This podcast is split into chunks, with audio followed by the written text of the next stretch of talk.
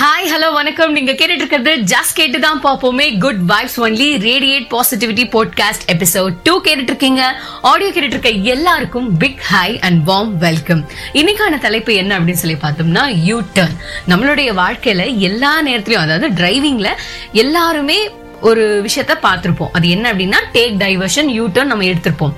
அதே போல நம்மளுடைய வாழ்க்கையில எந்த இடத்துல யூ டர்ன் எடுக்கணும் எப்படி எடுக்கணும் எங்க எடுக்கணும் அப்படின்றத பத்தி தான் இந்த கதை அமைய போகுது. இந்த கதையை பார்க்கறதுக்கு முன்னாடி ஒரு வார்ம் அப் கோட் பார்த்துட்டு போயிடலாமா? Don't let your ice cream melt while you are counting someone else sprinkles. So இதை தொடர்ந்து தான் இந்த கதை அமைய போகுது. இங்கிலாந்துல ஒடிசின்னு ஒரு அழகான ஒரு கிராமம் இருக்கு. அந்த கிராமம்ல ஒரு பெரிய நுழைவு வாயில் ஒன்று இருக்கு. அந்த நுழைவு வாயிலுக்கு காவலாளிகளும் போடப்பட்டிருக்காங்க.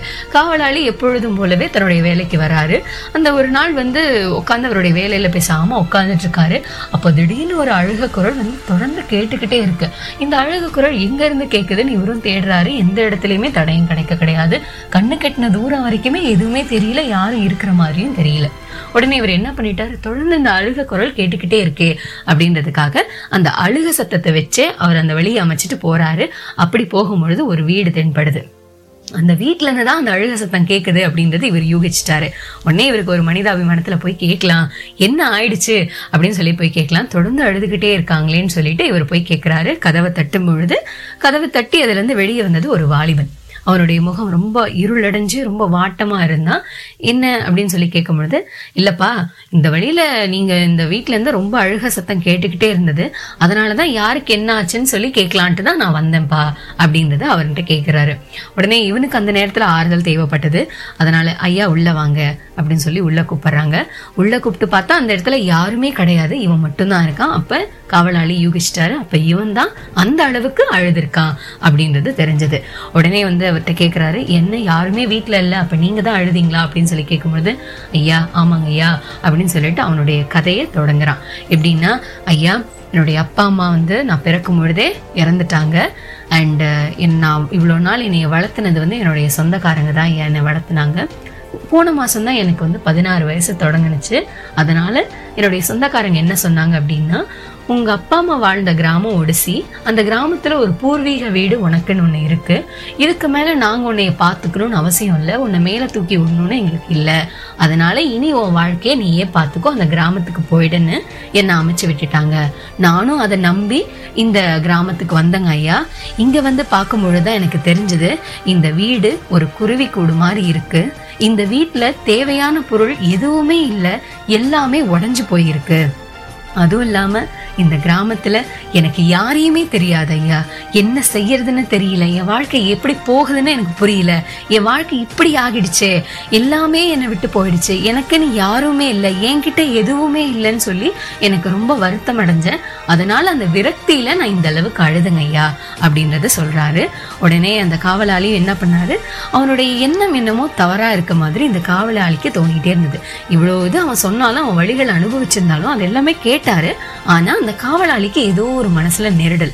இல்ல இந்த பையன் பார்க்க விஷயம் வந்து சரியில்லாத மாதிரி இருக்கே அப்படின்றதுக்காக இவர் என்ன பண்ணாரு? மறுபடியும் கேட்டாரு.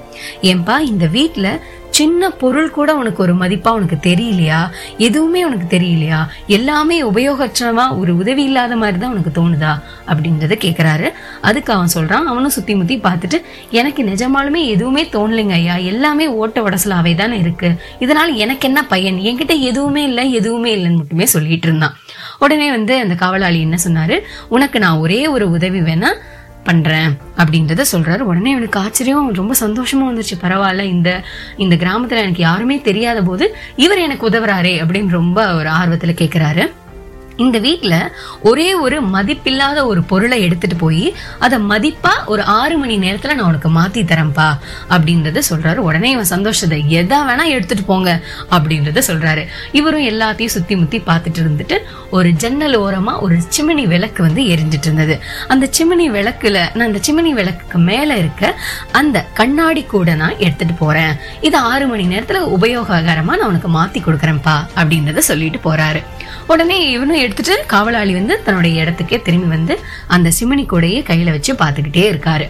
சரியா ஒரு ரெண்டு மணி நேரம் கழிச்சு தலை தெறிக்க ஓடி வரான். யார் வரா? அந்த வாலிபன் ஓடி வரான். இந்த காவலாளி இருக்க அந்த நுழைவு வாயிலுக்கு. ஐயா ஐயான்னு கத்திட்டு மூச்சு இறக்கி ஓடி வந்து அப்படியே மூச்சு இறக்கி நிக்கிறான். ஐயா ஐயா அப்படின்னு சொல்லிட்டு என்னப்பா ஆச்சு? ஏன் என்ன ஆச்சு ஏன் இப்படி வந்து மூச்சோட வர? அப்படின்னு சொல்லி சொல்றாரு. உடனே அந்த வாலிபன் வந்து ரொம்ப மூச்சு திணறி சொல்றான் ஐயா நீங்க என்கிட்ட சொல்லிட்டு போன மாதிரி இந்த கண்ணாடி கூட நீங்க ஒரு ஆறு மணி நேரத்துல எனக்கு உபயோகரமா மாத்தி கொடுக்குறேன்னு சொன்னீங்க. அதுக்கு அவ்வளோ நேரம் தேவைப்படாதுங்க ஐயா. நீங்க நீங்க போன முப்பது நிமிஷத்திலே அது எவ்வளவு மதிப்புள்ள பொருள்னு நான் புரிஞ்சுக்கிட்டேங்க ஐயா. நீங்க போன கொஞ்ச நேரத்துல பலமான காத்து அடிச்சிச்சுங்க ஐயா. தீபம் வந்து ஆடி ஆடி அணைஞ்சிடுச்சு கடைசியில. இத்தனை நாளா இந்த சிம்னி விளக்குனால தான் இந்த சிம்னி விளக்குல இருக்கிற அந்த தீபத்தை இந்த கண்ணாடி கூடு தான் அணையாத அளவுக்கு பார்த்து இருந்திருக்கு. அது எனக்கு தெரியாம போயிடுச்சு. நீங்க போய் எடுத்த அந்த காத்து வந்ததுக்கு அப்புறம் என் வீடு வந்து அந்த விளக்கு அணைஞ்ச உடனே அந்த அளவுக்கு இருள் சூழ்ந்து போயிடுச்சு. நான் ரொம்ப பயந்து போயிட்டேங்க ஐயா. அப்பதான் இந்த தீபம் வந்து இந்த தீபத்தோடதும் இந்த சிமினி விளக்கு பத்தியும் இந்த சிமினி விளக்குக்கு மேல இருக்க இந்த கண்ணாடி கூட பத்தியும் எனக்கு அதோடைய மதிப்பு புரிஞ்சுதுங்க ஐயா அப்படின்றத அவர் சொல்றாரு. உடனே வந்து இனிமேட்டு நான் யாருக்கிட்டுமே என்கிட்ட எதுவுமே இல்லைன்னு நான் நிஜமா சொல்ல மாட்டேன். தயவு செய்து அதை என்கிட்ட கொடுத்துருங்க ஐயா அப்படின்றது காவலாளி கிட்ட இந்த வாலிபன் சொல்றாரு. அதுக்கு அந்த காவலாளி சொல்றாரு இப்போ உனக்கு புரிஞ்சிருக்கும்னு நினைக்கிறேன். இந்த உலகத்துல யாருக்கும் எல்லாமே ஒரே மாதிரி அமையிறது கிடையாது. இந்த உலகத்துல யாருக்கும் எல்லாமே கிடைக்கிறதும் கிடையாது.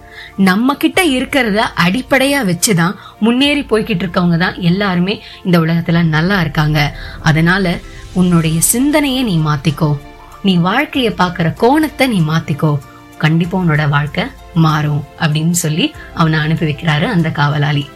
நம்மளுடைய வாழ்க்கையில நம்ம இப்படியே தான் இருக்கோம். இந்த வாலிபன் போல தான் இருக்கும். என்கிட்ட இது இல்ல என்கிட்ட அது இல்ல அப்படின்னு சொல்லி புலம்புவுமே ஒழிய நம்ம கிட்ட என்ன இருக்கோ அத மதிப்பு தெரிஞ்சு என்னைக்குமே நம்ம செயல்பட்டது கிடையாது. அந்த விஷயம் நம்ம கிட்ட எடுத்ததுக்கு அப்புறம் தான் ஐயோ அந்த விஷயம் இல்லனா இந்த விஷயம் இருக்கிற விஷயம் போயிடுதே அப்படின்றது நம்மளுக்கு பல நேரம் புரியப்படுறது கிடையாது. நம்ம கிட்ட இருக்க விஷயத்த மதிப்பை தெரிஞ்சு அதை நம்ம ஒரு கருவியா வச்சுதான் முன்னேறவங்க.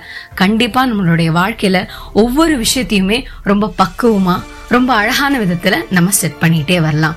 ஸோ நம்ம கிட்ட இருக்கிற விஷயத்த யோசிச்சு இல்லாத விஷயத்த வந்து நினைச்சு நினைச்சு கவலைப்பட்டு நம்ம வாழ்க்கைய வாழ்க்கையோடைய நேரத்தை வாழ்க்கையோடைய அனுபவத்தை நம்ம இழக்க வேண்டாம். ஸோ அந்த கோட்ல சொன்ன மாதிரி உங்க கையில இருக்க அந்த ஐஸ்கிரீம்ன்றது இந்த பாசிட்டிவிட்டி வெளியே நடக்கிற அந்த நெகட்டிவ் சுச்சுவேஷனே பார்த்து பார்த்து மத்தவங்க என்ன சொல்றாங்கன்னு பார்த்து பார்த்து நம்ம கையில இருக்க அந்த பாசிட்டிவிட்டியை உருக வச்சிடக்கூடாது. ஸோ பாசிட்டிவிட்டியை எந்த இடத்துல நமக்கு நம்ம கிட்ட இருக்கிற ஒரு விஷயத்த பார்த்தா அதோடைய வேல்யூ நம்ம தெரிஞ்சு மேல மேல போகும்பொழுது தான் நம்ம கிட்ட இருக்க அந்த பாசிட்டிவ் ஆட்டிடியூட் மேல மேல போகும். ஸோ உங்ககிட்ட இருக்கிற விஷயத்த வச்சு நீங்க முன்னேறுங்க. அதே போல இன்னைக்கான கதையுடைய கருத்து என்ன அப்படின்னு சொல்லி பார்த்தோம்னா நிம்மதியை தேடி அலைவதை விட எதையும் தேடாமல் இருப்பதே நிம்மதி என்ற நிலை அறிந்தால் வாழ்க்கை நிச்சயமாக அழகாக மாறும். So be happy and stay happy தொடர்ந்து இணைந்திருங்கள். அதுவரை உங்களிடமிருந்து விடைபெறுவது நான் ஷைனி.